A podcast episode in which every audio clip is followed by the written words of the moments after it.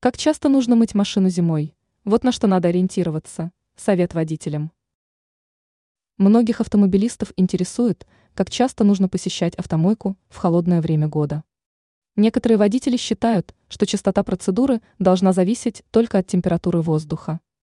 На самом деле, более важным является следующий момент – как часто используется транспортное средство. Люди, которые садятся за руль каждый день, должны мыть авто довольно часто.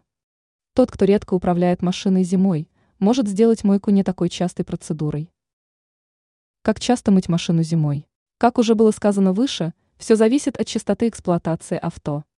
Если вы пользуетесь машиной каждый или почти каждый день, то посещать мойку стоит два раза в неделю.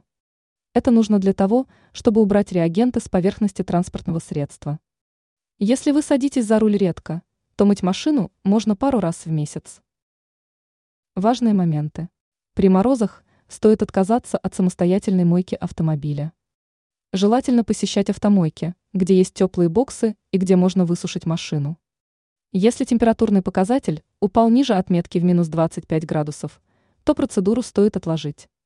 Ранее мы рассказали, зачем хитрые водители возят с собой луковицу.